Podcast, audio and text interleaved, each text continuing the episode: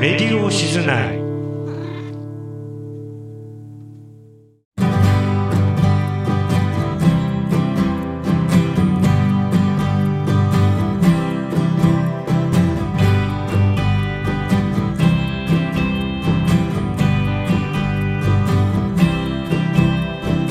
こんにちはレディオシズナイ第33号です冒頭のご挨拶を担当するのは移住コンシェルジュの私市川とえフットルースの瀬尾とシジジカフェの小笠ですよろしくお願いしますよろくお願いしますレディオシズナイは私たちの住む愛すべき新日高町静内やその周辺の町や人森や海動物や植物の様子からはたまた日本や世界地球や宇宙の未来まで幅広くお伝えしますよろしくお願いします、お願いしますははい今日は10月のいうん11 11日日はいをですが本来でしたらね、うんうんえっと体育の日そうですねだったんですかね、あスポーツの日そうか。だそうだうんで、えっと、お休みでしたがオリンピックの関係で、今日はあの普通に、普通の日だったね学校も会結社構もあカりレンましダたーね赤。のマークついてる赤よね、赤のまうちもうちもそうだ赤った。い。勘違いでやっしぱてる人がりね黒く塗りました上赤い上から なんとなくバツしたけ どなんか尺に触るってちょっとバツしちゃったあ そうですかはい私はあの黒く塗りつぶしましたよねそうで。すかはいはい。えっとそんな10月も11日ですが、うんはい瀬尾さんどんな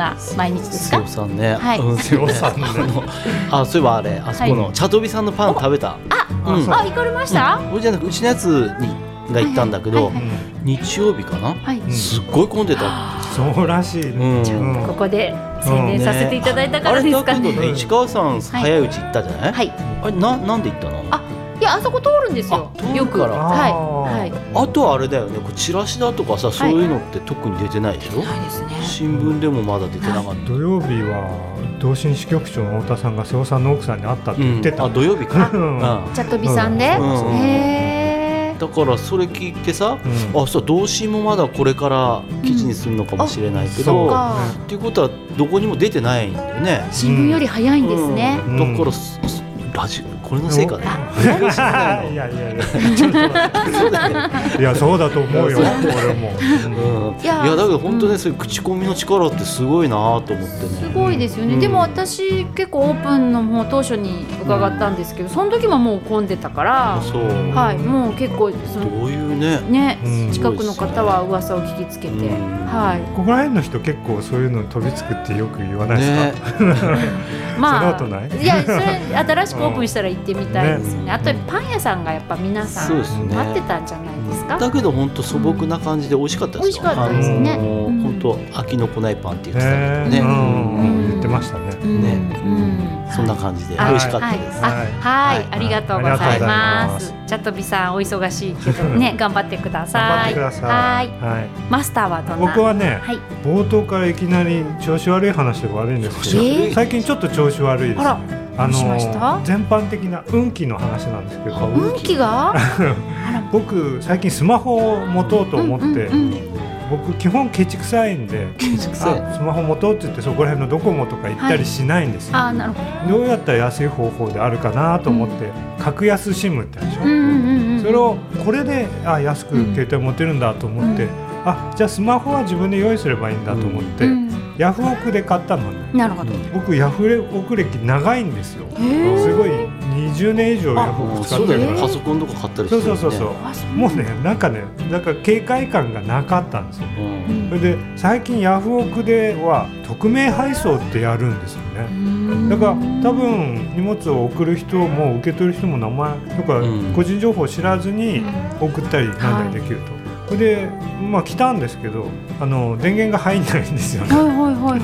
はあ入んないなと思ってうーんとこれは返品の対象だよなと思って、返品しますっていう段取りをしようと思ったら相手の人がねどうやらあんまりよろしくない人だったみたくてあい。うらんうんうん。全然もう連絡取れないんですよそしたらあ連絡取れないどこに送り返していいかも分かんないし、ら。はい。という失敗をしましてあこれも多分半分泣き寝入りぐらいの感じなんであすらだからみんなも皆さんも気をつけてくださいね。それへでーもう僕はそういうことがあってもがっかりしないつもりでいたんですけど、あはい。でもやっぱりがっかりし ます普通にねうんあれやっってぱなっちゃりそっれでて再発防止のためにやっぱりレビューを思いっきり悪く書いてやった方がいいんじゃないうんでもそれ悪く書く時の精神状態ってあんまり僕は好きじゃないん好できだよ多分やらないと思うんですけど、だけどやっぱりね評判落としとかないとさ、うん引っかかる人が出ちゃうとさそうね、ううんんうんうんそうねまあなんちゃうの、うんそれもね僕はどっちかというと運の問題だと思ってるんでうんあちょっと運気が僕悪いなと思ってて、うんそれでもう一つあって、もう一つああの前回の「レディオ静内」第32号三十二号ほぼ田中康平と2人で作ったような、うんあのレディオ静内なんですけれども、うん冒頭すごい僕気合い入れた、うんその龍雲閣のをテーマにした、うんはいラジオを作って、うん面そ白のかったです YouTube にだからこう、絵を載っけるとうん地図が入ってるとうん分かりやすいなと思って、もう頑張って地図作ってうん入れたんですけど、うん作ってすごいビッグなミスをしまして 龍角の角が間違ってたんで、はい 龍角門がそうあ角の字が門構えの門構えうん構えのね角って書くやつ角ねはいそれをまあ龍龍角の角はいってはいういかはいね。はいはいあれにバーンと間違ってずーっと間違ってた の全部間違ってるの、うん最初から最後まであと20件だのはい20件も、はいあのあー間じゃなく、うんなんか来来来県みたいなうんうんそれでもうあもうそ れでもう俺あもう最近ダメだなってテンション下がったすごい落ち込んでたんですけど。それ運の問題なえのねうんなんてでも最近変換ってすごい最近パソコンとかスマホうんの変換能力ってすごいでしょ、まあそうだよねだからどっちかというと自分で確認するよりパソコンに直してもらった方が正しいぐらい な、ちょっと任せっきりになってる部分はあるでしょ、まあそうだねそういう癖がね若干ついてることを自分で今回気づいた。うんいやそれは良かったんじゃないですか、うん気づきがあったんだからそう本当にそう思ったうんうんだから最近辞書なんか引っ張り出さないでししょないねだからねちょっと傍らに辞書辞書をあー置くようにしようはいとはいはい、えーはい、思いましたはいすいません反省した、あそうですかそんな私の近況でしたはい、はいえっ、とすいませんあの訂正っていうかあ訂ね正こなこれこれをもって訂正とさせていただきますのそうでなんです申し訳ないあのご覧になった皆さんね、うこれで逆に覚えられますかそうらでねすね、はい、うんはいあの YouTube の絵を絵だけ差し替えるのすごい大変なんで、はいうんまあこのままいっちこゃのいまますねまいっちゃいますんで、そうだねよろしくお願いします、はい、ただ内容はすごくすごく面白あかーったあでりすよ、がとうございますさすが力作でそうですね、はいあのもう多分ねあれ半年に一度ぐらいのあ作そう品でなんすでかもう非常に勉強になりました、うん力の入れ方ありががとうございますははい、面白かったですはいそんなはい市川さんのはい近況はあ、私の近況はですないんだったら飛ばしますよ。いや飛ばしてもいいんですけど今日ちょっとあるんですよお話あがるえっと皆さん朝ドラってご覧になってますかない見てなないいでです。すよ見てね。ないあ、そうですね。うんうちすごいもうあの夫が朝ドラおじさんなんで、あーまあ欠かさず見てるんですけど、へ今やってる NHK の朝ドラで「おかえりモネ」っていううん朝ドラをやってるんですが、うんそれであご覧になってないんですね。うんあのまあヒロインが気仙沼から東京に出て、でもう一回気仙沼に帰ってくるんですよね。ーで帰ってきたらうん気仙沼のなんか市役所かなのラジオブースがあっうてうんんそこでなんか天気予報をこうんうやり出すんですよね。うんなんかこそうのモネちゃんがそうそう、うんモネちゃんが、うんだからそのラジオ番組をやるんですよ、うんうんなんかで地域の情報、こんな秋祭りがあるよとか、うんそういう情報発信してて、うんあらこれレディオしないみたいじ ゃないと思って、へなんか結構流行って るのなんか最先端と思っあてで実はですね「うんうんおかえりモネ」ーのうん脚本を書いている作家さん、足立直子さんっていうんですけど、うん私の後輩なんですあよ大学時代のうんへーそうなんですーなんで、うんあら脚本書いてるうんそうそう、うんそうですすごい脚本家なんですよ。へでーもしかして、あら、もしかして、うん レディオシズナイ聞いてくれてるのかしらなんて、こういろんな夫なんかか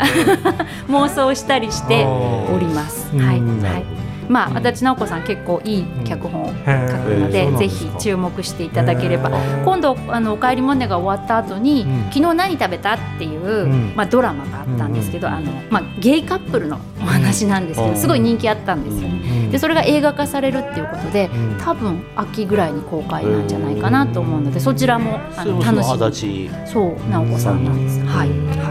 なかなかあのいいいい本を書く。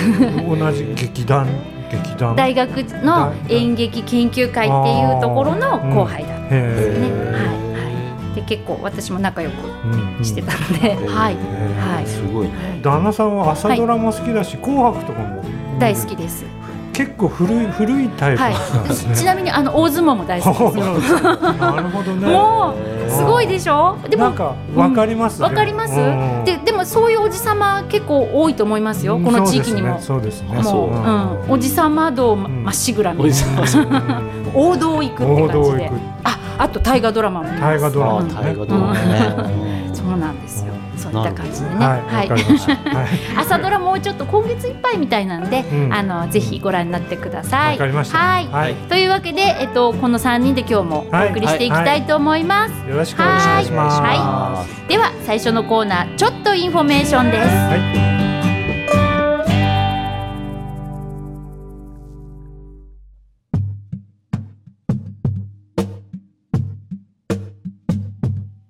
このコーナーでは新日高町や近隣の町の話題や出来事を雑談を交えつつお届けしたいと思います、はい、えー、最初の話題は何でしょうか最初の話え題、ーとどんぐりかい。あ、どんぐりからいきますかこれはいですね。えっと、どんぐりというか、うんえっと、どんぐりをうん、が大好物な動物、うんなんでしょうはい、リス。あリスもきっと好きだと思いますが、 はい、実はねクマさんクなマんでですすよね。はあいん。な大きな体で、うんうんどんぐり食べるってなんか可愛くないですか、可愛いね。ね、うんでも可愛いだけじゃ済まない話題です、はい、これは10月9日の北海道新聞からはいお伝えします、はい、道内どんぐり不作うん、クマ遭遇事故注意うん、まあどんぐりがうん山のどんぐりが今年は不作なので、うんうんえっと、お腹のお空かせたクマが、うんまあ、食べ物を求めて里に降りてくるかもしれないからうん気をつけてねっていう記事なんですけれども、うんヒグマの冬眠前の餌となる木の実の生育状況をまとめたところどんぐりが広範囲で不作といい道は今年はヒグマによる事故が相次いでおり山に入る際は例年以上に気をつけてと呼びかけていますうん、道によるとどんぐりは空地管内で凶作共作。凶作って言うんですね、おー宗谷上川留萌オホーツク根室石狩後志胆振雄島檜山ほとんどすべてですねうん各管内で不作の傾向が見られるという、うんそれから山ぶどう、うんこれも熊さんの好物なんですねうん十勝日高石狩後志胆振雄島檜山の各管内でうんそれからコクワうんこれも釧路日高まあたくさんありますねうん各管内で不作へー山ぶどう山ぶどうコクワも不作だそうですうんヒグマは木の実の生育が悪いと他に餌を求めて広範囲に移動し人と遭遇する恐れが増すということで注意喚起しています。うんとなんですねそんなに何もできてないの？なんかね、なんか畑のぶどうとかいいよね今年そうね。ねうん、うちのブドウのなりは良かったけど、うん、うちも良かったなうんあ、そうですか。山良くないんだ山ぶどうコクワがダメ。原因はこんななんですかね。ここには原因については触れてないんですけど、やっぱりちょっと暑かったのと雨が少なかっ雨がねた少なかったからこねとじゃないですかね。ちなみに山ぶどうは皆さんわかるかな。コクワってあの北海道じゃない方はちょっとわからないかもしれないけキれウイども、。キウイのちうっん、ちちゃい。っちゃいキュウリみたいうなんうんうん猿なしとか言います猿なしとも言言いいまますすね。あ、うんあのうん本当にキウイのちっちゃいやつみたいな、味もキウイみたいですしそうねだね、ん本当にね、うんでもそれこそ本当にリスとかも食べるよね。食べますね食べだるから、ねリスとかも絶滅じゃないけど さ里に降りてくる降りてきてもわあーそういうもんがねチャラチャラチャラチャラ、うん、まあ体の大きさから言ってやっぱね、うんあのクマはきっとどんぐりどんだけ食べなきゃいけないんでしょうかねまあかなりそうなんだろうねうん何年か前もあったよねどうんぐりん、やっぱりたまにあるよねたまにあどるよねんぐり不作周期ですかねね気をつけてくださいだからこれから後で出ると思うけど、うん海でそんなんなんで、うん、山山ででもそんなんねなってっつったら、うん人間だけ普通に生きていけるのか、うんまあね生きていけるんだけど、まあただなんだかんだよく出てくるよねやっぱり当然ねそうね将来的にはそうねですね、うんはい。そんな中ですね、今ちょっとマスターからお話ありましたけれども、はい海の異変ですね。海のうんはいあの前回に引き続き、まあ続報みたいな感じですが。はい前回あの赤潮でうん鮭が結構やられてるよっていうふうにお伝えしたんですが、今回もまあウニですね、うん浦川のウニほぼ全滅全滅回復に45年かかるとおー45年ですうよ。ん15年ねはい10月9日の北海道新聞ですね。うんこれ同じ日ですね。10月9日ね。そうなんだ、ね。どんぐりと同じ日のうんどんぐりと同じ新聞ですねえーはい、ちょっと読みます、はい日高中央漁協が調査しましたうん。えりも町や道東で赤潮と見られるウニ鮭の漁業被害が相次いでいる問題で、うん日高中央漁協は10月7日8日に両町沿岸で潜水調査を行い、ん海底のウニが全滅状態となっていることを確認しました、うん日高管内ではえりも町署や、うんえー目黒地区で計約11トンのウニが打ち上げられるなど道庁を中心に深刻な状況が確認されているが被害がさらに拡大していることが明らかになりました。うねん、え打ち上げられるんだね。うんやっぱ死んじゃうとこううん軽く浮いてきて打ち上げられちゃうんじゃないですあか。う、うん海底のウニは大部分がトゲが取れて弱った状態で、うん、死んで白くなったものも多く同漁協は弱っているウニもすぐに死ぬ全滅と言っていい状態だと説明しました。うんんこれまあそうなはっちゃうと今度あれだよね、うん復活だってさ、んどうどうするんだろうねまたどこかからち稚魚みたいななんか稚魚とは言うけどなんかうん持ってきてあれするしか、そうですね自然に復活していくもんなのかね。でもそれは養殖してるウニが上がってるわけではないですよね。うんとここに書いてありますけれども、まあ復活に関してですね、はいえっと仮に例年通り放流事業ができても資源が回復するまでに4、5年ほどの期間が必要あえそれ何ウニウニですウニにだから関し放流するんだ、うん放流してるんですよねやっぱりううんんそっかそっか。うん鮭とかもそうだよね。きっとそうだよねそうですねううんんそうか。なかなかもうちょっとウニも食べられなくなりますよでもうんよくこの話題で出てくる鮭ウニってよく話題で出てくるけど、うん他の生物も死んでるって俺は聞いたんですまあけ多ど、分影響ないわけないよね、なんか貝前貝みたいな貝とかはなんかなんとなく温度変化とか、うんそういうのに強そうじゃないですか。うんただそうで海す水よね温だってさ、ん煮立ってるわけじゃないか らさうそんなにさ死ぬほどん熱くなってるわけじゃ ないから多分そのちょっと待ってそれは 多分さだからさ瀬尾さんが部屋の外に出るのとかと違うんだからやっぱりいやだからさ、うんこれ多分だからそう海の成分がなんかおかしくなってんだと思うんだよね。ーうん、わかんないいや赤潮だってプランクトンだけどさあ結局だってそんなに確かさ、にねうんーうん死ぬほど熱くなってるってちょっと待って、そこはそう置いとこそうです ね。あいちゃやそのあちゃーってがあちゃあちゃあちゃーってだけどさやっぱその死ぬほど気温上がう。って資る料、資料の、やっぱりそういう弱い生物はちょっと微妙そうな。微妙なのいや弱いんですよあ。ーな瀬るほど尾さんはもう丈夫な方だから。あれだけどあの原因についてはまだ多分調査中だと思うんですけれども、これは10月6日の北海道新聞ではこれあの三井市越海町にもウニの死骸ということで、まあ被害が広がっているっていう記事なんですけれども、そうですね7月から9月にかけての海水温上昇が影響しているのではないか、うん引き続き注視したいということで、ちょっと確実にこれが原因だっていうふうに書いてはいないですね。結局山の生き物も海の生き物もその環境で生きなきゃいけないんですよね。まあそうだよね人間はまあそのその自然を克服してっていう。まあねなって家るにけどとね思ったりねエそうそうアコそうそうンつけたりするけどね。鮭は結局自分の生まれたところに帰ってきたい鮭。はいうん帰ってきたい時にもしねそのプランクトンとかがあったら、いや今年やめとくかってならないんだよね、 うん多分ねあーどうしてそういう感もじじゃないどうしても帰ってくるから帰ってきちゃうんですねそこで突入しちゃうんですよそこにねうわーってなっちゃう、うんそこがちょっとなんかキュンとなりますそれとか多分こうさ帰ってこれないけどうも、ん離れたとことかさ深いとこでこう、待って避難はできると思う、あーだから定置網にかかっちゃったのはさきっと逃げようがないから、うんどんどん死んでっちゃうんじゃねえのかなと思うんだよね。あうーんじゃあ勘のいい鮭はどっかでこうんだら普う通ちょはっ自然だかとらリバークしてるっていうあのー海水温下がるまでちょっと大きいこう、うんね回遊まあ、してそのうちこう寿命来るかもしれないけどさ、あうん、いつかは寿命来るか生らまだれけちゃうみどたいな感じだからやっぱり定置網に入っちゃうとさそういうのもあるんじゃないのかあなと思うんだけどだけどその割にブリはさ元気よくーそうです取れてるねでしあょ、ーなるほどねあところでさブリってさ、はいはい本州の人って食うの、はい食食べますう食うどうやって食 うの えどうやって食うのっていうか、そのうんこの一匹その辺で売ってるのが200円とかなんだよってそんなに安い、うん一匹安いんだってです一尾ですかうんあらだから食い方があんまりよくなわんかかんねない確かにここら辺の人はね食い方がわかんないから食わないといけない、ねでこうまずブリはちょっと高級な部類だと思いますよ、そうだよねうんあの私のイメージでは、うんでやっぱり切り身でこう買ってきてしかも洋食ですよああそうあだそうだ、のーうん天東京然のとかブでリだも買っんてねたの、それで買ってきて照り焼きですよね、うん一番多いのは照り焼きにしたり、それからまあ塩焼きとか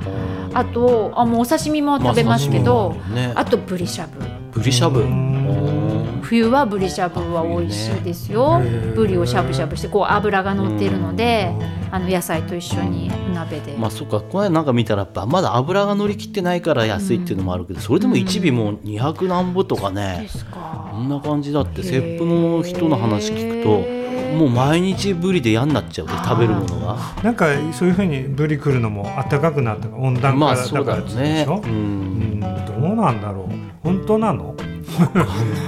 それすら分かんないよねわわかんないです、ただはいこはのい間さなんかどっかで話してたら食料品屋さんの人が「いやあの大震災以降やっぱ海流の流れもおかしくなってるしな」みたいな言い方してたからさうあんうんまあ、やっぱり海流の流れ変わるとやっぱりねそうだよいねろんなもん変わるし、うんだから今言ったようにうんね、単純にあったかいだけじゃない何かね変化がね、うんあるのかもしれないしね。うんなんかちょっと嫌ですうんなよんか市川さんの好きねな世界いにや好きじゃないですよでもちょっと最近地震が多くないですか多いうね、んうんあのこの間東京の方でもね大きめな震度5弱のね地震がありましたし、この辺でもね、んあの十勝沖とか浦河沖とかでちょこちょこっと、土曜日ん土曜日と日曜日うん日付があったよねう、ん、ちょっと気になりますその話と、ねうんウニとどんぐりがつながってるのか、うんつながっていないのか全部つながってますつながってますか、わかんないですけどまあじゃあ気をつけるしかないですねい。やそうですうんねでも不安になりすぎるのもちょっとねよろしくないですようね。んうん、まあちょっと気になったらいろいろ備えるものは備そうえでてす。ねまあそうでですねああとなんかこう気持ちの準備しておくだけで結構違うかもですそうですね。ねまあそうだね起きた時はね、うんしなきゃって思うけど、うんもう大体忘れてね、うん、うんそうそうそうそうそうそう。ねうん防災グッズもどこ行ってたもんだからううんね、んそうねうん落ち着いて冷静に行動できるように、そうですねはい、 あの何ですか肛門を閉めて、はいここもまたそこだ ちいょっとぶ今思い出したんでだいぶ前に下っ腹に力入れてそうそうそそううクンバククンンババハカハカができればもう何事も、そうもうノープロブレムです、はい大丈夫ですからそうそうですねははいい、それでいきたいと思います、うんははいい、まあ、ちょっと怖い話が続いたので、はいまあ、お口直しにですね、はいえー、と静内農業高校、はいオープンキャンパスの話題をお届けしたいと思います。えっと、10月7日の日高放置新聞からです、うんえっと、オープンキャンパスって言って、まあ、あのうん受験を考えている中学生とかが、うんまあ、あのちょっと訪ねてきて、うんえっと、学校案内とか生徒たちにしてもらうっていうような企画があるんですけれども、はい読みますね。はいえー、静内農業高校のオープンキャンパス2021が、えー、と10月2日同校で開催されました、うんこの日は道外から3人道内から25人の中学生が参加同校からは担当の中谷教諭らと生徒約30人がサポートしましたで、えーとまあ、体験授業というか、うんあのそういうものをあの受けてもらうそうなんですけれども、うんうんこの体験授業がね、うんちょっといいんですよなかなか、うんえっと、現地体験60分っていうのがありまして、うん1うん父の神秘をうん探れうん溶けにくいアイスクリームああ父っていうのはミルクってことねミルクですミルクねね乳なのかな乳の神秘かな わかんないけどまあお乳ですねお乳はですねい、で2番花は心の鏡深淵なる寄せ植えの世界うんで3番馬の心理を探る目指せ人馬一体の3つの体験プログラムを実施しました、へえ面白そうでしすょごい体験だね。ねうんえこれ体験してみたくないですそうかですねアイスクリーム作りと、うんまあ、寄せ植え、うんきっと寄せ植えしてこうなんか、うんなんですか心理カウンセリングしてくれるんですあーなるかほどねわかんないけど心の鏡ですからねあと馬の人馬以外心理を、はい、探る、うんはい、ということで、まあ、そんな感じでオープンキャンパスを行いました。うんでこの中で体験プログラムの「馬の心理を探る」は人気が高く23人が参加へえうんそのタイトルがすごいね。 タイトルがすごいですよねねなんかちょっとね、うんワクワクしますよ受けてみたいなみたいねなそうと参加者は、えー馬の性格や接し方など日頃の学習の成果を生徒たちから教わりました、うんそして体験授業終了後希望者へ個別に進路相談や寮の見学なども行ったということですああ、そっか、生徒が教えてくれるんだ。そうあうのん在校生があーあのいろいろ教えてくれてであと見学をしてっていうようなこれ結構割と定番みたいなんですけどね、うん最近はうーん昔はこんないいものなかったですよあね何定番っていうのは他の高校とかでも、うん結構あるみたいなほあどそうなんだオープンキャンパスオープンキャンパスそう全だね然僕たちの時代と違違ううよよねねオープンキャンパスって高校にそんなもんもうね高校生の時ってそんな洒落たもんなないいですキよねャンパスってだって高校のことキャンパスなんて言ったことないよねそれこ大そ学っていうより静ね高にしてもそうだけどさ、うん農高にしてもなんか高校生たちにアクティブになんかやらせようあとあするそよね。うだねうんあそうですそうだねよねうんうんまあでもなかったよね昔なかったなかった。なんかいいですよね。うんうん、うん、いいと思いますよ、ううんんその中学生もねあうのん高校生から教わるっていうのがいいじゃないですか、うんそうねなんとなくうん先生だけじゃまなあくて、うん教える側もねうん勉強になるだろうしねそうですね、うんあ教えると勉強になりますもんねね、うん考えるからね。そうなんですよ、うんはいちょっと最近ね静内農業高校すごく人気がへえ結構高い、そうなのうん、と思うんですよね、うん結構お問い合わせいただくんですよ、うんあの農業高校に入りたくて、うんあのこちらに移住していきたいとか、うんそういうご相談も結構いただくので、うんあのまあ、仲間が増えたら嬉しいなと思いそまうすですねあとやっぱ高校でこんなねリッチな馬に乗ったりね、まあそうこだねの自然を体験できるなんてね、ラブレッド育てるんだうろうねん、すごい夢があるなと思いますので、うんはい、ぜひまた、はい、はい。ね来てくだ さいぜ来てくださいはいはいはい、お待ちしておりおま待す。ちしております。はい、以上、静内ちょっとインフォメーションでした。でした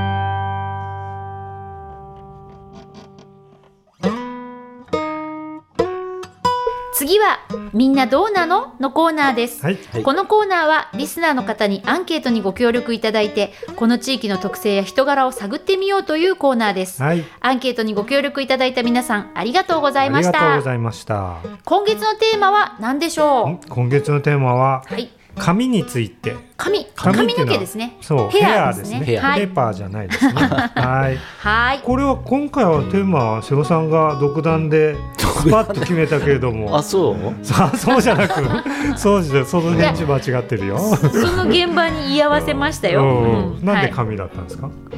なんだっけその髪の話してなかったっ けそうだっけうんど。ああ、そうな髪ん型かのそれ話してでた。アンケートにじゃあしちゃえばってあーんで、そうだったかもうん、いしれややなっいぱ。みんな思い入れあるじゃないこうあるかな あるあるかなって言ったけどあるのかなどうなんだろうまああそなれいでのあんまりちょっと今回はねまあ最初は性別あ男女半々 50%50% でしたうんこれ Google フォームスっていうので作ってるんだけどあなたの性別はって入れて男女って選択肢を入れると、うん自然と回答しないっていう選択肢がポンとああるよね勝手にあ出る作られるの、へーあそうそういうのああ常マスタ識ーだが違うお向けてんじゃねえんだの違うの回答しうん今回は回答してしないという人はいなかったけど、うんへーすごい。あうのうん回答しなくてもいいですか皆さん、ん、う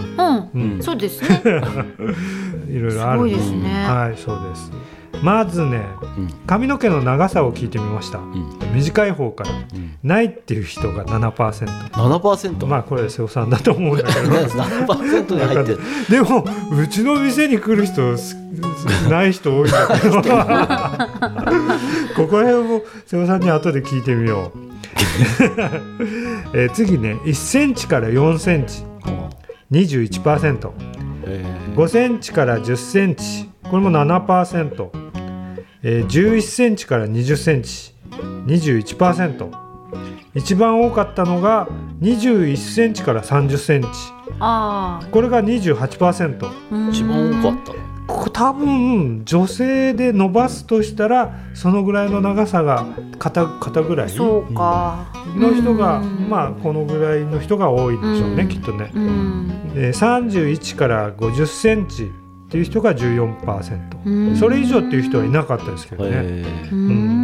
ん。瀬尾さんは結局うんなんでスキンヘッドなんでしたっけうん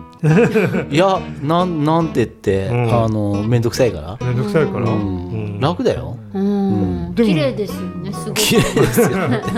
だってヘアスタイルになんかこだわりが結局あるということヘアスタイルね、なんかこう意外と髪って切れたくせに言いにくそうなスパッと言わない、うヘアスタイルなんなんていうの、んこだわり、うんいや昔だってあれだよん、パーマかけたりしたこともあるしさあるさ、へーあるしさう、うんんうん俺割とね癖っ気だったのよ、あそうなの、うへえん癖っ気のだってその剛毛族だったんだから、剛毛族、うん、そうへえそれがこういうふうにね、うん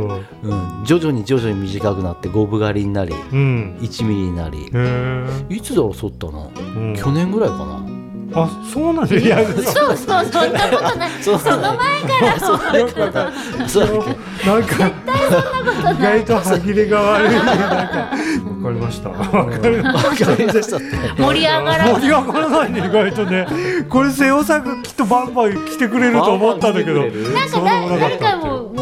目標っていうかなんかイメージしてるとかないんですか？ないんだけどね、うん20代後半ぐらいから、んあなんとなく薄くなりそうだなっていう20代後半からそう いう予兆があったの予兆が感じて、うんその頃から一応目標にしたのが、うん美しくハゲるっていうう。ーん美しくあげそるねう、まあ、それがやっぱり目標として、ねうんうんうんそれが目だ標けどね、あのボンズ頭にしてた頃があれう40代ぐらいからかな、うんそしてその頃ライオンズクラブにいたんですよ、はいうん一時期ね、はいうんそしたら、うん真顔で言われるのを、うんあのおじさん方に「うんいや君なってあのはい床屋行ったらさ、んちゃんとこう相談してごらんってこうやって あーあの伸ばしてこう、うんしてくれるからあっ何て、ここううバーコードバで。ーコードにする。うんこっち側の毛をこうやってう持ん、しってて最初冗談で言ってると思ったの、はいうんえそうですかって、えこの方がだけどいいいいと思ってとかっていや一回相談してみたらどうだみた いなだからやっぱあその世代あはそうーやっぱりそれがこうあー当たり前というかね、うんう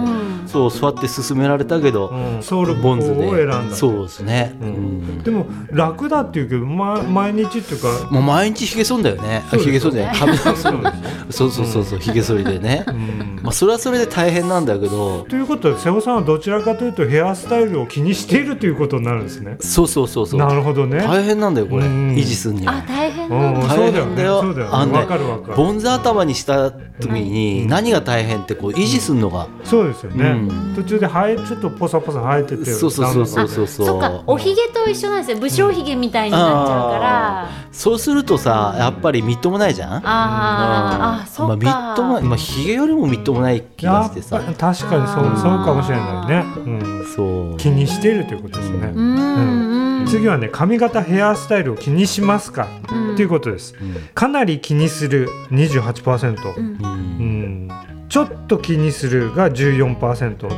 どちらでもないが14%、あまり気にしないが35%、うん全く気にしない7%ということでうん多分男女半々だったから男性はあんまり気にしてないっていう人が多いと思うんですあよね。ーなんとなくなんとなく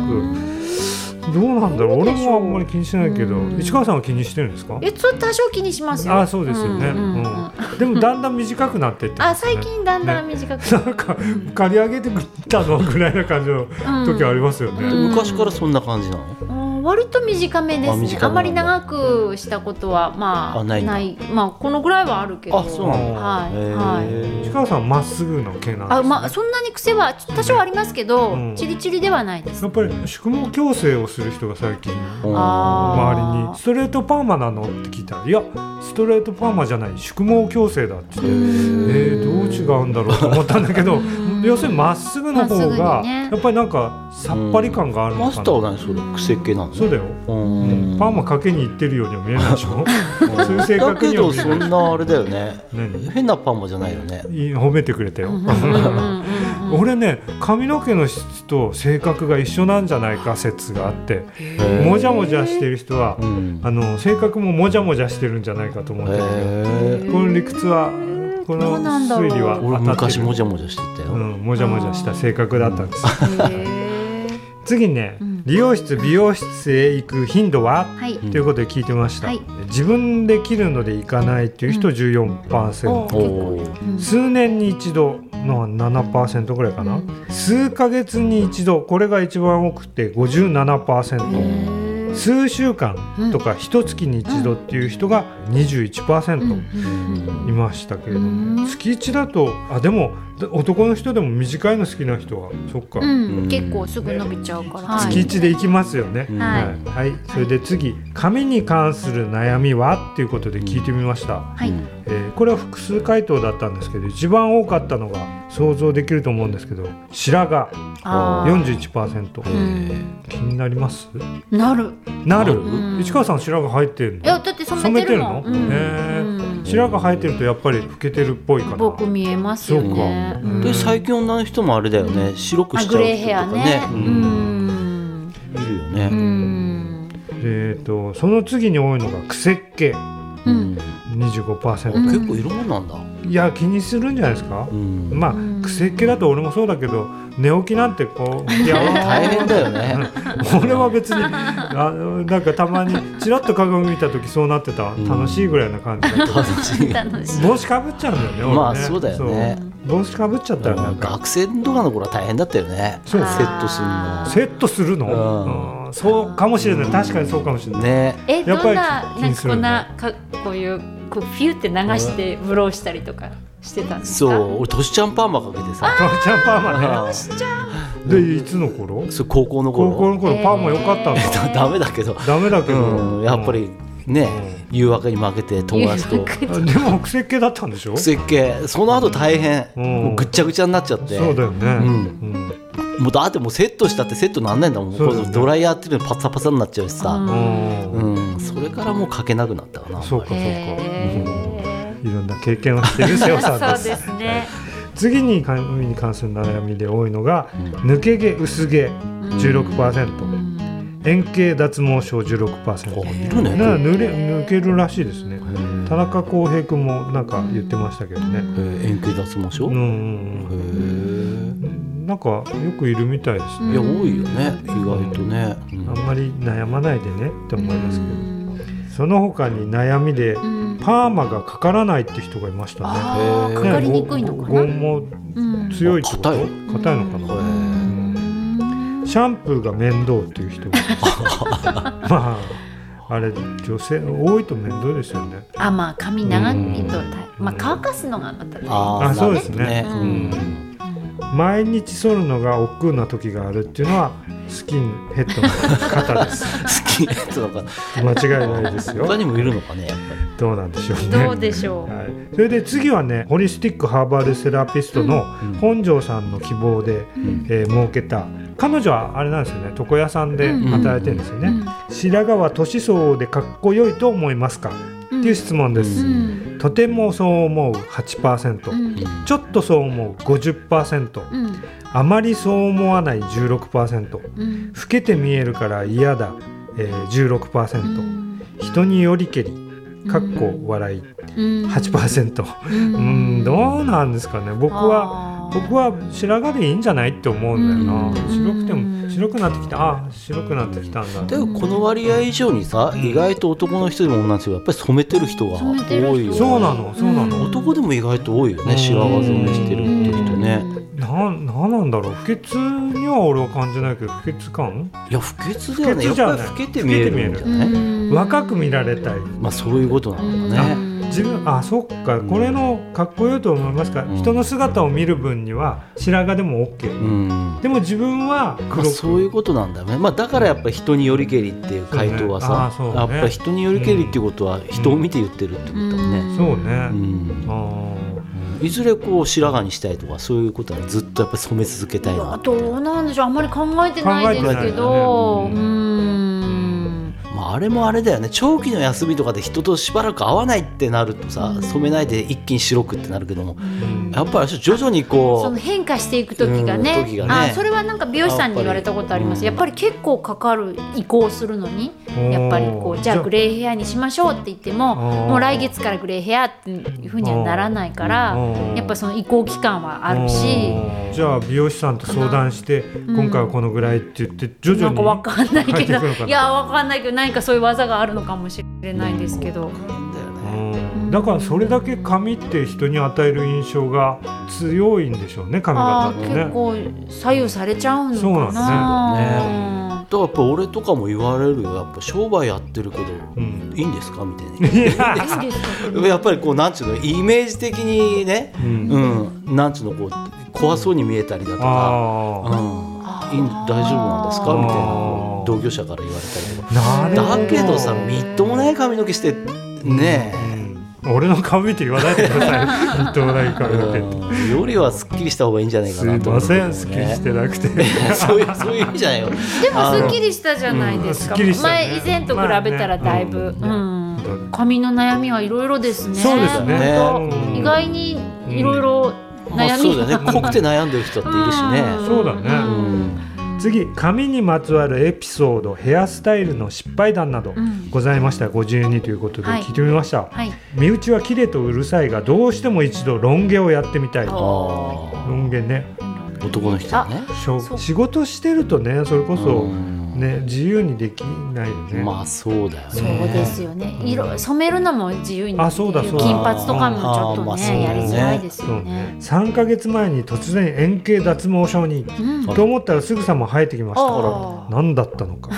うん円形脱毛症になると長くツルツル面が続くのだと思っていましたうんそんなこともあるのうん抜けてすぐ生えたううんん。新陳代謝なのか ななんででしょうか。まあちなょんっでしょとう誰かに剃られたんだよ寝てる間にジョリッといたずらされた。円形にすぐストーンサークルみたいにあ、 それだ。何ストーンサークル何じゃなくてうん、じゃなくてあのほら、何なんだっけ麦畑でなんかこうピ麦ャって畑ややるあーはいやはいつ。何ですかあーれ。いやあれをだから UFO がやったんじゃないかって。違います、はい、静内は香水のためパーマが綺麗にず持続しなくなったことが残念あですって書いてる人がいました水へとーなんか水と関係あるのかかなもしれないですね 最近床屋さんも美容室も失敗を恐れてか短くしてほしいと言ってもあまり短くしてくれなかったりうんパーマを強くかけてほしいと言っても弱めにしかかけてくれなかったりへー思った仕上がりになかなかならないんじれったさがあります、うん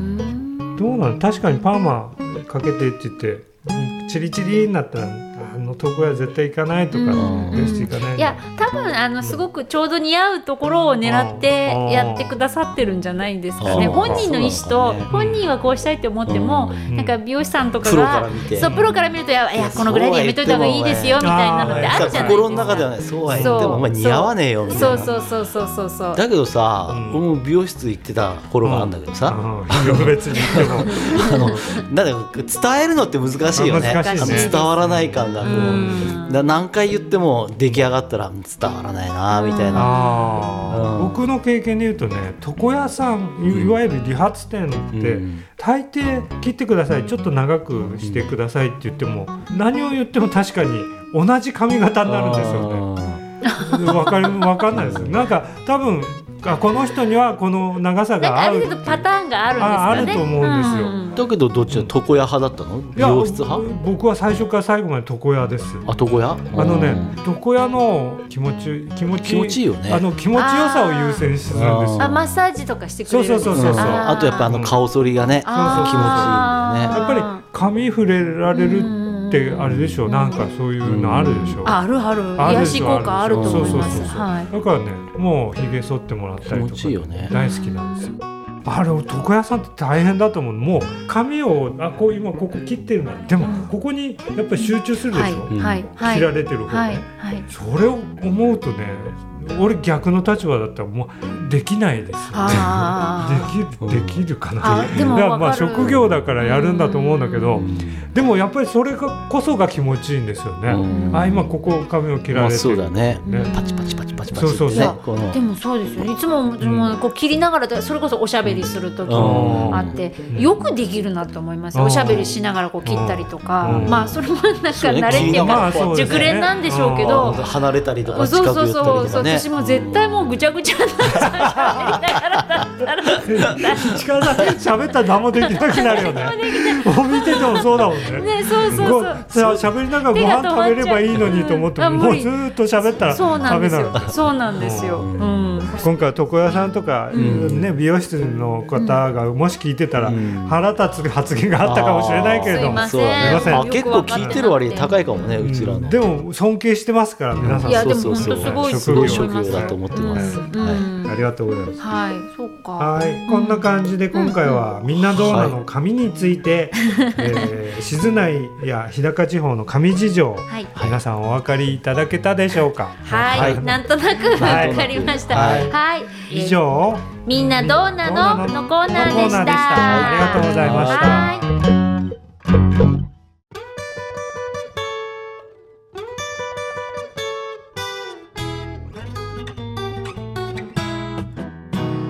それでは最後に静内やその周辺で行われるイベントや今後の予定などを紹介したいと思います。はい、はいはい、えっと、まずですね、はいえっとまあ、緊急事態宣言も明けましてお、まあ、少しずつ動きも出ているのかなとは思いますが、ううんんと10月23日お土曜日ですね、はい20県道路桜並木環境保全活動ボランティアうん募集しています。はいはい、23日の9時から11時まで、うんはい、20県道路桜並木でエントランス広場に集合ということで、はい今募集しております。はいはい、桜並木のゴミ拾いとか、うん枯れ枝の拾いとか、うんそういったボランティア活動なんですけれども、うん春と秋にやってるんですが、うん今のところ、えっと、前回は嵐というか、うん、と天候不良でできなくてそへでその前の秋もうん天候不良でできなくえて、へなかなかできないんですえよほうね。ほうほうはい、で、まあ、今回こそやりたいなということで、うん今募っております。申し込みは新日高町役場のまちづくり推進課までほうほうお電話ください。うんはいえー電話番号はゼロ一四六四十九のゼロ二九四。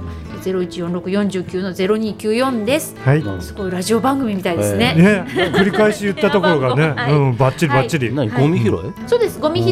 いとか、あの枝とか。あーうんま広いちですねづくり推進課がやってるんですねそうですね。あのそう二十県道路の、うんあの桜の木の管理をうんしているんですね。うんああそうなのんだ専門の職員を置いて、うんまあやっぱりあのもう樹齢100年ぐらいになってるので、うんまあ枝が折れたりとか木が倒れたりとか、そうだよあの老木が増えてきているので、うんまあそういう管理とか、うんあと新たにこう植樹してうん植えたりとか、うんもう更新していかないとやっぱりうん保てないので。うんうんまあ、そういったことを専門でやっている方がお二人いらっしゃって、うんへーその方々を中心にあのうん行いますので,、はいでいつうん、と毎回ですね企業さん地元の企業さんとか、うんあーあの皆さんご協力いただいて、うんあとそれこそさっき言ったライオンズクラブとかわかんないけどそういうなんていうかうんなんかです地ね域のク募ラブ集かけてんの広報になってます。あ広報はあいあの広報で募集をかけておりますながるほどただまあ、はいい、ろいろねし緊急事態とかあったりなんだりして、うんうんなんとなくね、うんあのすっとこういう情報が入ってこないので、うんああのおお 忘れの方もいらっしゃるかもしれないので、えっと、こちらで、えっと、宣伝させていただきます。はいはい、あなんかボランティアを通じてね、うんなんかこうなんとなくこう出会いがあったり出会いというか、うんまあ、交流があったりとか、うんそういうのも楽しみの一つかなと思いますので、うんまあ、歩きながらなんで、まあ、運動も兼ねてうん参加いただければと思います。はいはいえー、とそれからですねもう一個いいですか、はいえっと今日ですねあのオープンキャンパスの話題で静内農業高校、うんあのご紹介させていただきましたが、うんえっと農業高校のですねうん9月23日にうん TVH でほう青春サラブレッドといううんドキュメンタリーを放送したんですが、うんご覧になられました？いや見てないあ見てないいうん見てないですか？あはいそういう方のために、はいはい、 今なら TVH のホームページから、うんえっと無料でご覧になれますので、へでまあ、どんな放送かというとあの、うんまあ、静内農業高校のうん馬術部の生徒さんの、まあ、うんひと夏のこう姿を追ったっていうような、うんこれ第2弾なんですよね。ーうん第あ一弾なんか一つ見た気そうするそなうです2年前に第1弾を放送して、うんえーそれは結構好評で、うん最初はあの道内限定道内北海道ローカルだったんですよあそうなんだね。ううんで放送して結構評判良かったので、うんえっと、その年のっていうかそのお正月うにん全国放送でやったんですよ。へでえそれでも結構評判良くてへでーそれを見て農業高校に興味を持って、ああでなるほど移住したいそういとうことかかはい、あへのー入りたいとかっていうーそういうお声もいただいていて。何静内農業高校って名前でこう出出るるんんでだす。もうバッチリ出あて、ーそこそうなのんだ生徒さんたちも全面協力で、おーまあひと夏ずっと追ってる何回かに分けて、へ最初は春子馬が生まれーて、うんで生徒たちが子馬が生まれるところをこう見てとか、うん馬の世話をしてとか、うんそれから馬術の大会に出てとか、うんそういうまあうん濃厚性の日常をこうそうだ追よっねてってとうんか、実そういう際のその競りの映像とかも出ます使うんだ出てますあーで実際子馬が生まれたところとうんかあとあそう今なんだ年はコロナ禍であはまあ農業高校もちょっとああのークラスターが出たりしてそうだよねそのあたりのこともちゃんとあーそうはないのはいやっへてーまあいろんないろんなそういう時代のいろいろにこうだから翻弄されつつも結局ね夏休み期間中とかだってやっぱ世話する人がいたりそはうするでしそょうね馬の世話する人がもちろん、うあの夏休みでもこう、うん交代で馬の世話するんですけど、んまあコロナ禍で、うんえっとそれもままならないみたいな、ううんん本当はこう生徒がこうね例えば出産とか、うんねみんなで駆けつけてっていうのが、んそう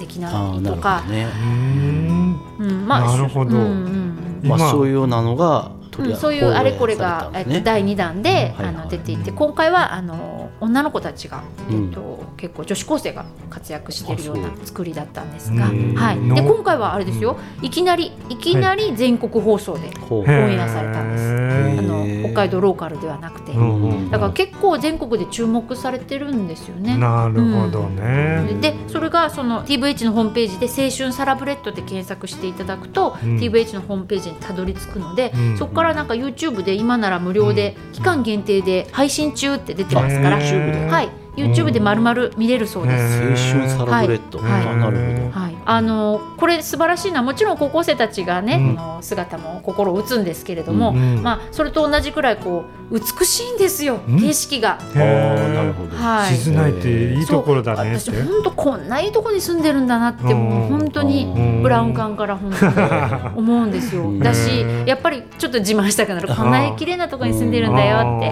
またそういう映像で見るとね、うんやっぱり違って綺麗なんです、再認識できるよね、はいはいうんがまあ自分のね住んでる町の良さをうん再発見できるっていうこともあるのでね、うんあのまだご覧になっていないお二人、はいぜひはい YouTube で見れますわのかで、りはまいした。あの見てみてください。はいはーい。あと何かありますあとか？あ町ゼミお、あれしと町ゼくかあミれそうでしとすくかよせ。っかくだから受ね付が10月8日からまあ受付というあの予約が始まってるんですよね今度月曜日から始まって、うんはい本格的にはスタートするのが15日からなんですけど、はいうん。講座がね、はい、うんどうしても人気のとこはもう初日だとかでもういっぱいになっちゃってるとこもあるんだけど、んまだまだ空きのあるとこが結構ありますか？ありますんでおうん、まだね一応それだとかまあ場所によっては追加講座してくれるとこもあるんで、うんね、なんかいろいろなとこちょっと行ってみていただきたいなと、うんそうちなみにうちもね、結構回数増やしてるんでまだまだ秋たっぷりありますそんうで、なんですか？頑ぜ張ひってるね、瀬尾さんね。そうこのウォーキングもやるんでしあょ。ウォーキングもね、うんウォーキングは結構ねいっぱいになったんあ、そうなの。ね、意外あとあ、。そうなんうんだ。へーあ、とね面白いのではこのあの同心さんもねうん、どうしてね。やっててこの新聞のなんていうの文章の書き方のコツだとかえ気にねなりますね。うんあ、この一緒に記事を。そうそうこっち。の女性の記者の方はねあれうん小学生対象なんですよああでこっちの局長の方は大人対あ、象すのごい頑張ってるね。頑張ってますよ。よねうんへーあと役場はね今度の金曜日スタートにはい。のっけからはい町長の町長役が場ご内案ツア内しーます。うんはい。ね町長も頑張ってる役場内ね。ツアーねこれもうなかなか面白そうですよ。内容うん私ちょちょこっとねうん覗かせていただいて、ねそう面白いですよ。結構注目度がね、うんあるんであの本当ね結構今回ね、うん講座数も多いしまだまだ空きがあるんで、はいえーぜひぜひあの応募していただきたいなとそうですね。はいあのええこのチラシ二つ折りのパンフレットがあるのでこれを見て、そうですね、はい。はいあのまあ町のあちこ。ちに置いてあ置るいてあしりますねうちの店にも置いてあるし、はい多分公民会とかにもねうん置いてあるし、はいあの全然町外の方も OK なんであ、なるほど。ええはい。ぜひネわかりッましトたでも見れないことはないだろうけど、これ見た方がわかりやすいよね。そうですねそうですね。うんで、えっと直接この電話番号に各口座のそう電話番号に各お店おにね店に電話すればいいかけでていすたね。だくと、んはい。ねよろしくお願いしよろましすくお願いしますはい、お待ちしております。はい。えっ、とそんな感じでしょうかね。そうですね。はいはい。えっ、とそれではレディオシズナイ第33号、はい。後半の番組の紹介をさせていただきます。はい。まずですね突撃どこでもドア、はいあ出ました。出ましたね。そしてホリスティックハーバルセラピスト本庄美穂さん、うんお久しぶりですお帰りなさい、うんお帰りなさいお帰りなさいはい。えっとどこへ突撃したかというと浦川気まぐれ屋気まぐれ屋気まぐれ屋っていう何屋さんですかあの駄菓子屋さんらしいんですよね。知ってまし知た。らないえ昔からある知のらないいや最近らしいですあそうなんねだ去年からできたらしいんですけれども、えへーえ今日本庄さんが行って音声をさっき送ってくれておちらっとだけ聞いたんですけどへー聞いてもらえばわかるかそうか、うん店主の方がちょっとなんか喋り方が気さくな感じでへね、ーあいい感じでしたね、へーあそうですか行ってみたいですね楽しみ楽しみにしてくださはい、はいあの突撃シリーズね、あの、うん好調ですよ熱ね。いね前回もあの、熱いうん足立さんい、がそうだね突撃。じょ女性陣がすごいあー突撃してるんです、うん、いや面白かったです。すごいっていうかなんか、うんいやー上手だなと思っすごいて。ねなかなかやるよねなかなか何だって音声だけなのに結構うこう、ん情景が目に浮かぶような、ねはうい、まくやってる上手なレポートねをされるなと思って、ねさすが、うん、慣れてきた猫ボラねンティアうんさすがですよ。うもうんは足立玲子いはい、うんなんかなんだろうあの二人ラジオパーソナリティ慣れしてきたよね、うんなんかねすごすごくいねすごく上手です。ねうんそれさんもそろそろ行ったらそろそろ行きますか突撃しちゃいますかあー奥がって電話インタビューばっかりしてないんでねわかりましたはいはい、はい頑張りますはいよろしくお願いしお願いしまます。はいはい以上で「レディオシズナイ」前半部分はあの、うんこの辺りで終了させていただきます、はい私たちはエンディングにもう一度登場しますのでまた後ほど後ほどはいはいはい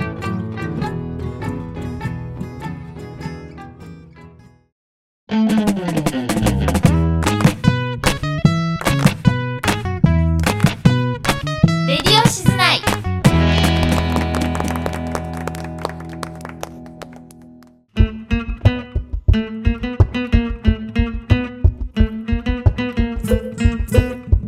突撃どこでもドア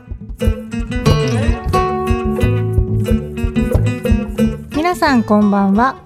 ホリスティックハーバルセラピスト本庄美穂です10月12日夜になってます今回の突撃どこでもドアは浦川にある駄菓子と雑貨のお店気まぐれ屋さんですある情報で若い子たちの間でここはシガレットが人気というのを見つけたんですね駄菓子の懐かしさちょっと面白いなと思ったので、えーなんかいいきっかけがあったらっていうふうに思ってたところなんですよ。でそれを知人に伝えたら浦川に駄菓子屋さんがありますよって教えていただけたんですよね。それで行ってみたくなりまして今回の突撃訪問となりました。浦川の日赤の隣にあるんですよねちょっと奥まった場所にある、えー、駄菓子屋さんになりますそれではどうぞ駄菓子屋さんの世界をお楽しみくださいこれ駄菓子の種類が思った以上にたくさんあって私驚いてるんですけど すごいそれは数ねです裏川町一番目指してへー仕入れはすごいたくさんしてるんだけど、はいこれ何種い、類やぐら数えいたことないですね100以上はありいまやすよねあるあるあるありますよね 全然数えてないうんそれに今日はこれあってももしこれ今日売り切れて、うんじゃあ次入ってくるかあったら入ってこないかもしれないの、うーんだからね結構じゃあその度その度貴重な駄菓そ子うないのかうのももあるしある日突然もう、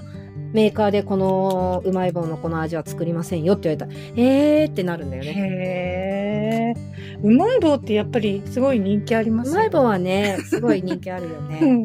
私もあの床屋やってるんですけど、うんそのお店で、うんあの子供たちに帰りにおやつ一つ選んでいいよって言って、うん、うまい棒をよくこうね、置いと配るくんですか、はい、ねしたらみんな必ず何味選びますコーンポタージュが人気やっ ぱね、コンポタなんでね、ここら辺だとコンポタやっぱり人気だよね。ねえ好きなんですねいや面白いですこんなにたくさんなんかあるとワクワクしますよ最初はちょっとだったんですよ。えそうなんですか最初は駄菓子メインじゃなくて、やっもうぱ手作り、あーはいハンはドいメイド作品をはいメインでやってたの、メインでやりたくて、うんでも駄菓子もちょっとおこってことだったのに、私がハマっちゃって、僕見て置ききれないぐらいにうんうん、みんな踏んづけて歩いちゃうね。と かもうね、ハマっちゃって、今はもう、もっと増やしたいのに置く場所がない状 態。棚って言ってももう限界ありますもう限界あって今悩んでるのどうやって模様替えしようかな棚作った方が早いかなと あか、だから今中をちょっとうん、ちょっと模様替えし変えるのは、うんそういうあれもあるんです、ね、それもありますねでストーブも今夏の間隠してここにもほら棚作っちゃったから、はいはいだからこの棚をはいずはらいしてこの辺ちょっとねうん火事にならないようにしなきゃいけないし溶けちゃ うものも溶かさなきゃいけないしなるほでどなるほど夏は夏でこう日当たりのこと気にしながらチョコ系はあっちに行こうとかさう、ーんしょっちゅう模様替えしてるんだよね。へえそうなんですねそうですね私は毎日お駄菓子を食べなが ら仕事するのが必ず来て食べるのがこのスルメ店スル メてハマっちゃ ってですね結構新しい、はいっていうか新しく入ってきた駄菓子なんだけどへえ昔からあったのかはわからないけど、はいはい気に入っちゃったへえ私これ好きですイカの姿これねマヨネーズ味が私 好きそうです普通のとマヨネーズ味があって、 のが美味しいこれもお腹空いた時食べるようね、んねいいですよね、うんへーご飯持ってきてなくてもお昼ご飯持ってきてなくてもここでなん か適当につまんで終わる時もある。へえ、これ何ですかそれお札たらお札たら1万円なのかなあ一万円じゃない1万10万100万1000万1億 ?1 億、一億1億のお 札。マヨネーズもついてるへと。こえ。れもね結構最初ハマって面白い。食べてた時あった。へえ。ちょっと今日ね売り切れてるけどこれのすんごいでっかいのもある。あそうなんですか。え面白いですね。今なんか若い子に駄菓子がなんか再ブームできてたりするみたいで。そうなんだ。はい。私もあまり駄菓子屋さんっていうとこ行ったことないのちっちゃい時に。あそうなんですか。うん。ん、近所のうんなんか商店にちょっとある感じみうたいんな。うんうん。そういあでうも。感じで、本当駄菓子専門のお店には行ったことなくへて、え。これでも憧れだよね。憧れですよね。なだんから、ねちょっとあのコロナ落ち着いたら、うん例えばどっか違う地域行って、うんうんね、駄菓子屋さん古くからやってる駄菓子屋さんとかうんうん巡り、駄駄菓子屋さん巡 りしてちょっと研究したいよね。へ え、いや面白そうですそうね。その昭和の懐かしい駄菓子屋さんの感じがうん。見たことないからイメージがつかないっていうか、うんだからこう、うね Google とかで調べて画像とかだけ見てるけど、うんうんうんああいうねいいよねいいですよね。ねよく当たり付きとか、そうあるじゃないですか私いっぱいあるよそれをなんか集めた記憶が 私あります。あるんだけど結局なんか買いに買いに行くのが面倒くさ くて結局なんかずっと引き出しの中に入ってるっていうのが特に大人になってから買ったうんうん駄菓子のあたりはちょっと買いづらい、確かに。恥ずかしいかそもうしそれれないですねずっと取っといてたら、うん自分で駄菓子屋始めちゃったからなんかそれなのに取り替えに行くっていうのもなんうか ん自分の店のものじゃないのと思われても嫌だしそのまんまなんか引き出しに眠ってるあたりの件へ ーそうなんだ YouTube の画像の店内どうでしたか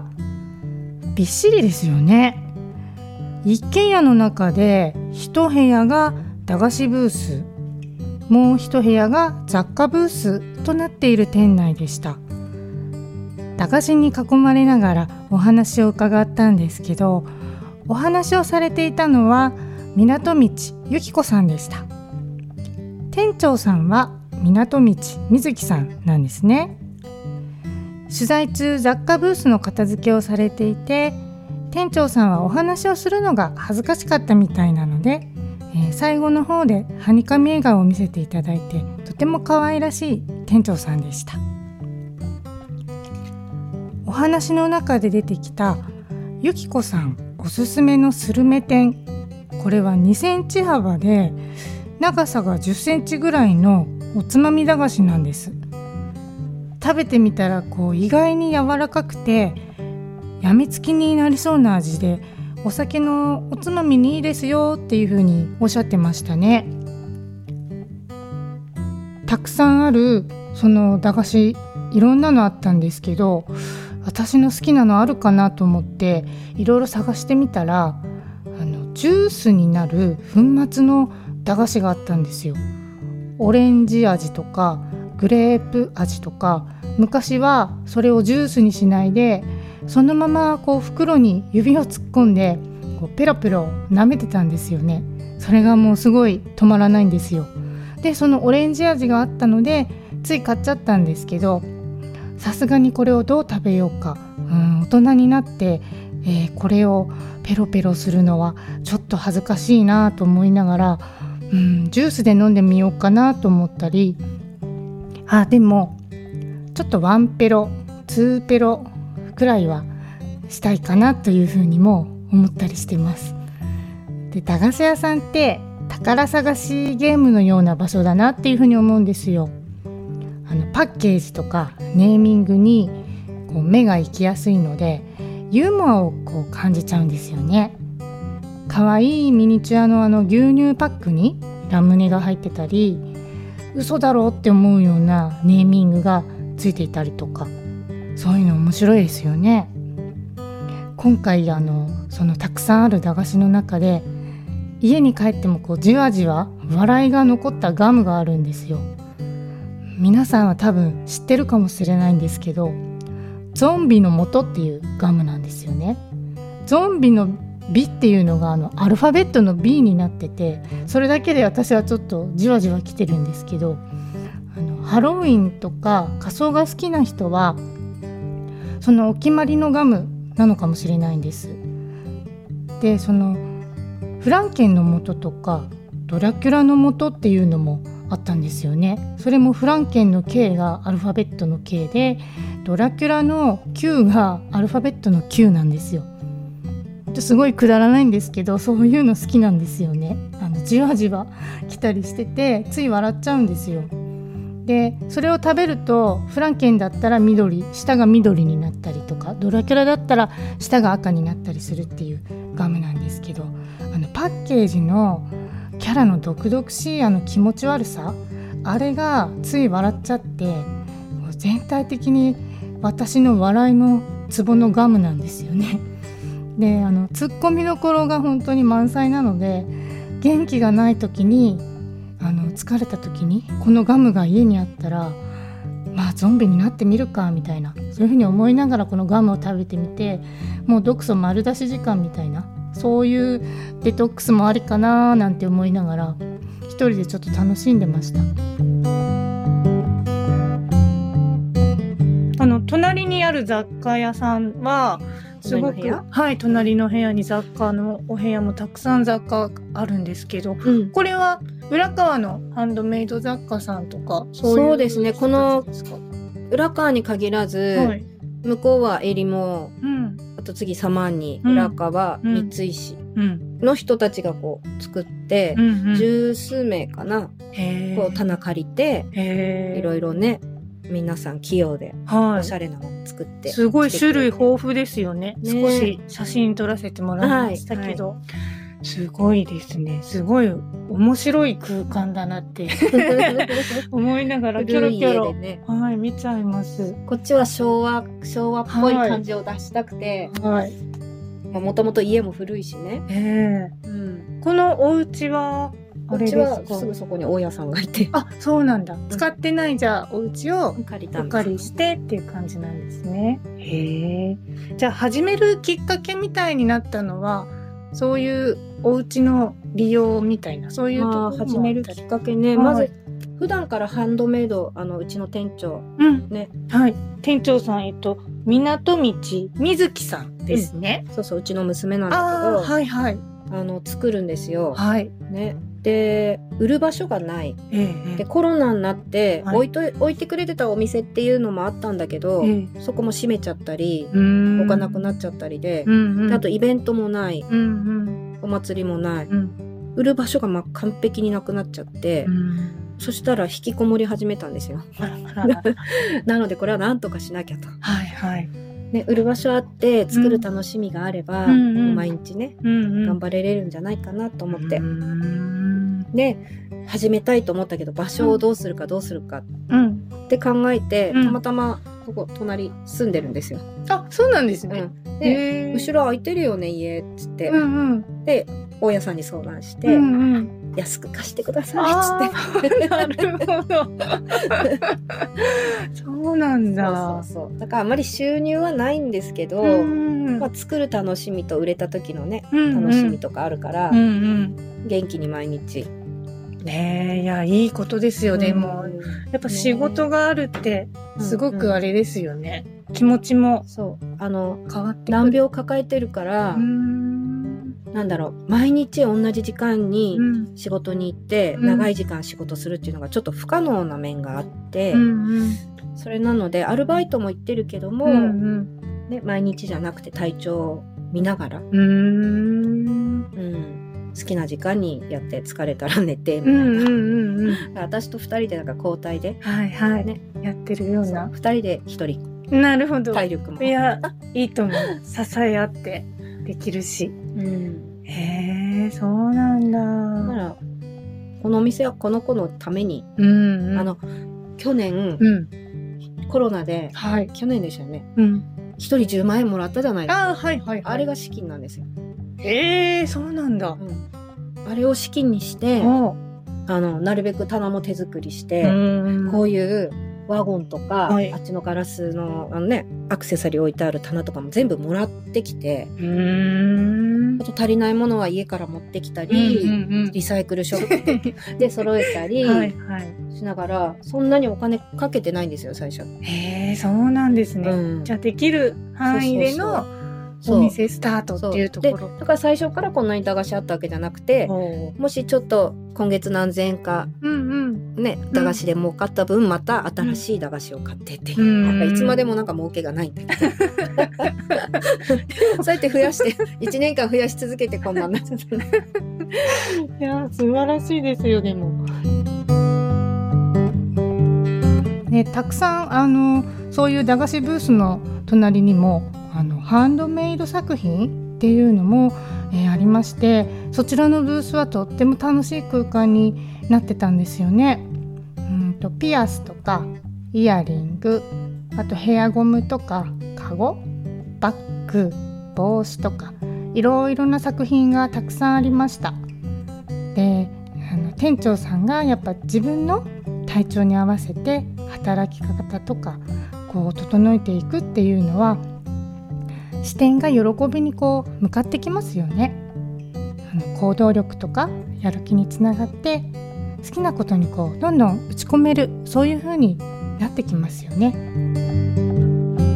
今駄菓子屋さんってだんだんなくなってるイメージもあったので、そうだよ私ね話を聞いた時に、うんえどうして駄菓子屋さんなんだろうとかって思って、ね、駄菓子屋さん全然儲かんないし、でもうんやってみて本当に儲けないんだなっていうのはそれでようやく電気代とか、うんね、いろんないろいろ灯油代とか払える感じで払えない月もある赤字の月もいっぱいある、へえそうなんですうね。ん、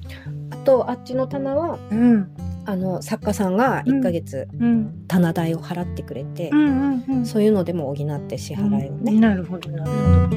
ほど。この気まぐれ屋さんっていうお店の名前の由来とかは、そうそうそうそう 気まぐれね私たち気まぐれで動くんであまあさっきも言ったようにあの彼女ねはい難病抱えてるもんで、ええ体調がねいつ悪くなるかはいわかんないんではいやっぱり時間決めちゃうとうんうんプレッシャーになるし、うんうんお客さんもうん迷惑かけちゃうっていうか、うんお客さんにも、ねうんうんあなんで今日空いてないのこの時間空いてるはずなのにみたいになっちゃうから、うんもう営業時間お休みはもう気まぐれでうん開けたり閉めたりす出るますよってお客さんにね理解してもらえればうんうんやりやすい、なるほど。うん、いつ具合悪くなっても大 丈夫隣も病院だし。あそうですようんね。う確かに。いやーなんかほっとしますねこの空間。はい。ん、おやつに囲まれて、うんおやつに囲まれて本当に。そう家帰るとねだからね、うん寂しいんだよねなんかあれってだから昨日ねカゴでうん自分でうんおやついっぱい持って帰って、うんうんちょっと横になりながら、うんこうゲームをやりながら、こううんうんおやつを食べるっていうのをや ってみたそうなんだ。そうたまにやるんだよねカゴで持って帰っちゃうのカゴにいっぱい カゴにいっぱい。そうそれでちゃんとお金払ってねって店長に言われる、 はいはいっつっていいですね。えここは週何回開けてるとかじゃそれも不でも定開期。けれる時は、うんもうびっちり開けてるし、うんうんあとこうやって天気悪い日、うんうん。すごい天気悪いとお客さん一人も来ないのようーんねあー特に冬なんかね燃料使ってストーブ炊いててもお客さん一人も来ないんじゃ、うんうんあのちょっとあれだから、うってん。言って閉めるようになったんだよね、うん天気の悪い日はお休みにしますって言ってあーそうなんだうん、なるほどなるほど。そうそう、そうなんだ。フェイスブックとかもされてますもんね気まぐれ屋さん。そうじゃないです私が個人で最初やってたフ ェイスブックをうんなんか気まぐれ屋の宣伝もしてみたり、うんうん自分のことも載せてみたりみたいなあそうなんだ。全部私個人のやつでじゃあやってるら、かなとかもし調べたくなったらあまあ Google で。うん、Google で電話番号載ってるから、うんうん電話かけてみんなよくやるのは、うん今やってますかって、うんうんでその人の都合に合わせて、うんうん。ちょっと遅くじゃないといけないって言ったら、私たちの都合が合えば、うんじゃあ6時まで開けときますよとか7時まで開けときますねっていう場合もっていううんうんうんうん。ある。じゃあもしわかんない感じだったらそうそうそうそう確認した方が確実です。そうでまあでもね一応目安としてはん10時ぐらいからうはん開けているんだよね。うーんうんうんううんん。平日だと1 4時半ぐらいになったらもうお客さん来なくなっちゃうねとか して、 頑張って開けてても結局一人も来ないねとかって言 って、早く閉めちゃったりとかもあるし、はいはい土日とか祝日はね、うんお客さんもちょっと早いんでね、3時半ぐらいにはもう来なくなっちゃうから、へえ。あ、お客さんですね。うんはい。わかりました。あの駄菓子を食べながら3人で雑談したりしてで遠足でこうお菓子をこう交換し合った子供の頃みたいな感じで最後の方は3人でそういう時間も過ごしたんです。でそういう時間ってやっぱり一時のタイムスリップみたいな感じをこう思い出したりとかこう喜びを感じる働き方そういうこともちょっと感じながら今このいろいろな形でできる時代じゃないですか仕事ってだからこう好きを続けられるようにっていう風になんか願っちゃいましたね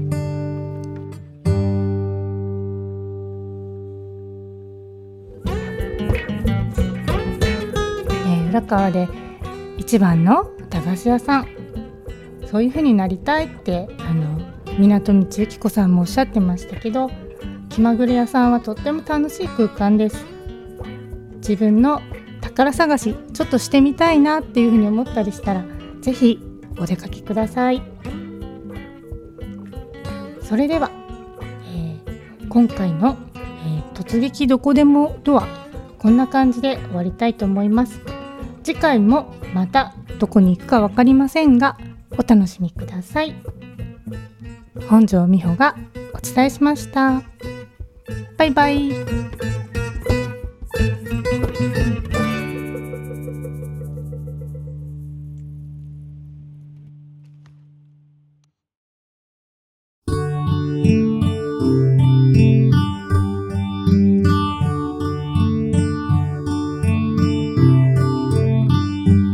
レディオシズナイ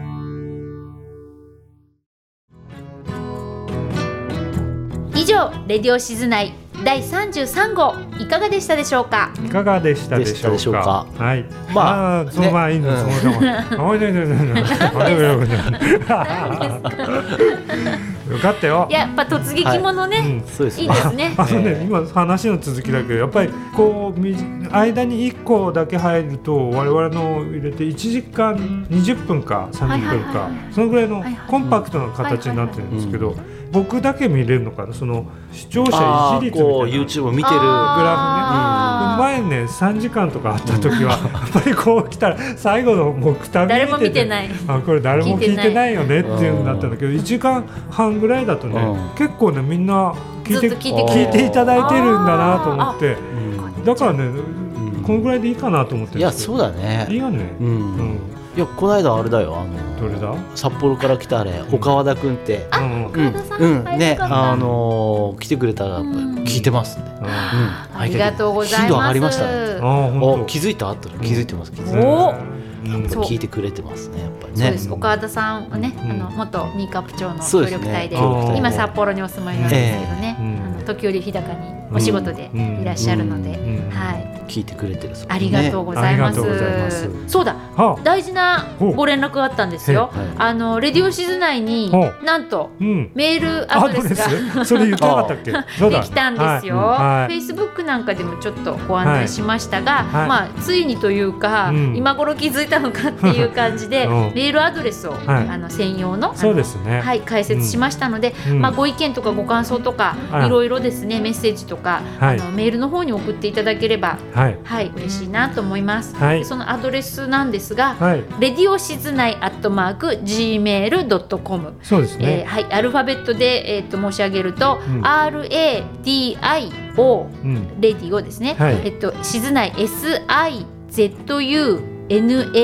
はいあの H が入らないで静内ですね、はいアットマーク gmail.com gmail、 radioshizunai.com ですね。はいはいレディオシズナイアットマーク gmail.com はいえっと後でリンクを貼っておきますが、はいえっとこちらの方にあのメールであのご意見ご感想それからメッセージなどどんどんお寄せくださいお。寄せくださいえっとまあ皆さんからいただいたメールをもとにですね、まあアンケートを作ったりとか、はいいろんな番組を作ってみたりとか、はいあとまあこういう、まあ、お話の、は 種にさせていただいたりとはか、いあのしたいと思いますので、はがきなんかもね、うんはが嬉しいよねははががききなんかもうん嬉しいですね。昔僕はがきそうそうね そうそうそう嫌なのいや、ねはがきいいですよはがきよね。ねじゃあなんか DJ っぽくてそうそうだね、うんそうなんだけど今日のおはがきみうんたいなあ。そうですねじゃあうちの店宛てにそうです送っねて。もらうと、そうですねえっ、郵と便番号がゼロ五六ゼロゼロ二四はい。うん新日高町、はい静内山手町はい三の八の九はい。しじじカフェ、はい。はいえー、レディオ静内 係でいいかあるんだそなの係が俺がレディオ静内係ですよろしくそおう願ないんしでますすね。ははいい。はえいっとお待ちしております。おはが待ちきしておでりまもすね、そなうんですかねなんかこう楽しい、うんいいですなんねか似顔絵とかね。ああいいですね想像の似顔絵はい。皆様からのまあメッセージなど、うんあそのういろですいねろ近ね。況報告そうですお待ちしてね近おり況ま報す告とか、はいあのそういったところで、まあ、一緒に番組作りをあのしていただければ嬉しいなと思いまそうですすのね思いでますはい、なんなりとお寄せください、はいお待ちしておりおま待ち。すしておりまはす、い、ということで10月も中旬ですが、うんまあ、早いレねディオシズナイ最近も配信スピードが上がってってましそうてですねねもうなんか、マスターもも大忙しいででしょうし、うんまあ、聞く方も大忙しみたいな感じで、 あねの申し訳ないんですが、うん急に矢継ぎ早に来ましたそうねで、すねここね。ううんん毎週アップしてる感じそうだね。そうだよね下手したらね。どうししたんですかうね。ん。いやどうしたんですかね、まあ間違 ってる。市川福子がやるべきだっていうかね、はいそういうふうにおっしゃったんで、あ、そうですか違。いましたっけ。 まあどっちでもいいんですけど、うんうんまあ楽しいですよね。そうですそうですねね。うこんんなもんです。はいは、いどんどんね、私たちもブラッシュアップしそうだてね。そうですね。はいなんかもう顔合わす頻度も上がってきてるもんねね上がってきてます。うんままだだついこの間みたいなそうなんですようんうね。んうんはい、まあ、あの旬の話題をですね、はいちゃんと切り取って。そうですね。はい、そうですねあのー北海道うん新日高町からうんうん全国、う全世界の皆さんそにうですそうでおす届けしていきたいと思いますので、うんうんはい、あのどっか世界の、うんねどこかうんどっか旅行行ってね海外旅行行って聞きましたったら面白いよねそうですね。うそんうそうハワイから聞き ましたハワイから聞きました。ね、うんそこがねインターネットのすごいところですそうよでね。すね。はい、うんはい、面白いと思います。なんかこそううですいねろいろその地域を切り取る切り取り方っていろいろあって、うんまあ SNS とか、うんえー写真とか、うんブログとかうんありますけど、こうこれまた音声でね、うんあの。そうですね切り取って伝えていくっていうのはうん結構面白いなと思って、そうだねね、は本当ね誰でもこう発信者になれるっていうかい、ねそうですね。ううんいいですね。いいですねはいはじゃあこのまま進んでいきます あか。相変わらず自画自賛している私たちっていういいですよいいですよって、いやうそうじゃないとねやっぱそうね続けていけないので、うんはいいいいいんじゃないですか。い、はい、はい、とりあえずあのこのまま年末まで突っ走っていければいいそうですねかなと、まあうんゆるゆると突っ走ってですね。そそういう言葉が出る出ます時よ期になりました年ね末ね10月中旬ですもんね。寒い今日ちょっと寒くないですか寒いそうよですね寒いね、うんこれから寒くなるんですかね。そう、うんもう年賀状発売してるんですよあ。らそうなんあだそう来年そうですよ。へー10月1日に発売。来年何年かご存知ですか？何でしたっけ何ネズミネズミえネズミって言ったっ虎。けあ虎虎、ねだと思った牛虎多かう分うん、ん牛虎あ牛年か今年、うん。そうね、ううんん忘れてるね忘れてるねなんか年賀状もねなかなかちょっと風習っていうか、うんまあそうだだねんだん最近皆さん遠のいてるみたいですけれどうも、んそうねうん年賀状についてやりますか今度アンケートあわーかりました どうでしょうね年賀状出しますかみたいなそうだね去年ぐらいからググって減ってきましたそうでしょうこれで終わりにしますみたい なそうそうそうそう方があー増えました、ああそしたらその話題でうんどうですか、次あ回行きねますか、うんまだ出しますかっていうか、うんまだまだしますそれはそれともやめもうます郵か便局の人も聞いているかあもーしれな難いからしいここはやっぱ3り本目に気そをうです使うと難しいよそうですよ、うなるほどん、でも、うこんの間もラジオ聞いてて思いましたけど、うんなんか手紙を書くのが好きなんですっていう人が出てて、いや手紙っていいですよね。そうそういやそうそうそうだから本当ぜひハガキもねさっきあはがきもいいですようんね。俺もう昔なんてその文字間だったんですよ文字マンもううん何かを伝える時にもあうー手紙じゃないとダメだったんですよああー愛だの恋だのえあーー だからねその癖はねもうなくなっちゃったんですよね、なくなっちゃったううんんまあ、伝えることもないないしでもきっとなくならないと思います。はがきとか手紙は。やっぱりこうメールとまた違う趣あるよねそうでしょ、うんあのこれだけね、うん LINE だのメッセンジャーだの、うんその短い部分でバーってやるようになってるから、うん文字を組み立てるっていうことをしない、うんそうですね。書けなくなってますね、うん文章が。うん、なんかまあ前回の物語を書くっていう、んあの自分のために物語を書いてるっていう話がね、はいあうのマスターの記事にもありましたけれども、うんちょっとそれに近くて手紙を書くことによって自分の気持ちを整理するとか、そうなんですよね自分とこう向き合って相手のことを考えるとか、うんそういうこう癒しの時間うにんも実はなっていまあて。そうだね意外な気づきうんね自分の中でそうああなーんっすてよね整理されたりとかねうんそうそうそうそうまあ、日記じゃないけどなんかこうガッと思いついたことっていうかをノートうんにダーって書くだけであなんかすごい考え方がう、うんすっきりするみたいな、うん出されるんですよねうんねうんだってやっぱ手書きとうんさ、まあ、ワープロで打つのとまた手書きの違いもあるだろうしね。ありますね、うんねうん手書きは貴重ですそうだねね。うんなんかねフェ俺フェイスブックとかの文章を書くの苦手なんだよねあそう。俺俺ねなんか知らんけど一つの文が長くなっちゃう癖がああーなっるほてどでこうあこのグルーヴ感がいいなみたいな感じでいくと長いくてねなんかねその長いのって結構最近嫌われるしあそうですか長文失礼しますみたいな感じああー長文って失礼なんだってまあ、だけど読む人は読むし読まない人は読まないかそうら、ね書きたけれ ば書きたい書きたければ好きに書けばみたい好きになしろってわか出っすたわけじゃないけど好きにするははいいえー、とそんな感じで、はいまあ、夜も更けてきましたので、はい更けてというか、まあ、うん遅くなってきましたのでこの辺でお開きにしたいと思いますが、うんははいいえっとうん10月ねあの、美味しいものもいろいろあの出て秋くのるとそうですねそうですねうんさっきのあのブリの話題もありましたけど、うんブリしゃぶ美味しいのでぜひうん試してみてください。なるほどね安いブリ買ってうんそうですね、うんあの美味しいですよなんはかいポン酢とか、なんだっけ、うんえっともみじおもろみじしとおか、ろしねはいはいはい、うん美味しいと思いますよ。うんはいはえいー、とではまた次のあのはい回でお会いしたいと思います、はいどうぞ皆さんお元気でははいい、はいごきげんよう、はい